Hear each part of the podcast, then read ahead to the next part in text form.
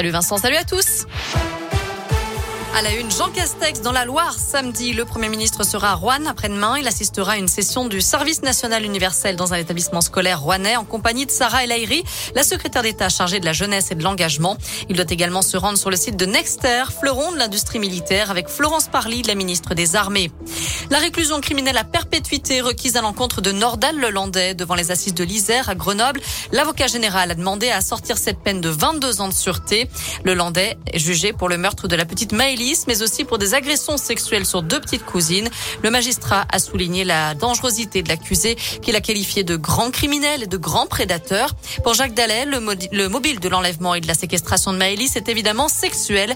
Cet après-midi, il y avait la plaidoirie de la défense. L'avocat Nordal Lelandais, maître Jacques A réclamé 30 ans d'emprisonnement pour son client, ce qui lui laisserait l'opportunité de sortir quelques années plus tôt. Grâce aux remises de peine, le verdict est attendu demain.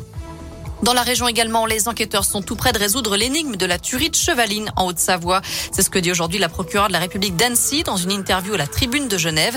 Le 5 septembre 2012, trois membres d'une même famille britannique et un cycliste savoyard avaient été retrouvés morts près d'une voiture, euh, tués de plusieurs balles dans la tête sur les hauteurs du lac d'Annecy.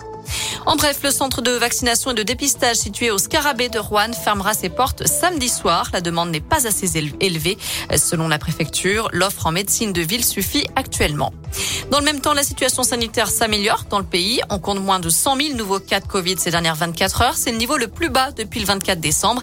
Et si les bons chiffres se confirment, on pourra lever le passe vaccinal dès le printemps. C'est ce que dit aujourd'hui le président du conseil scientifique, Jean-François Delfrécy.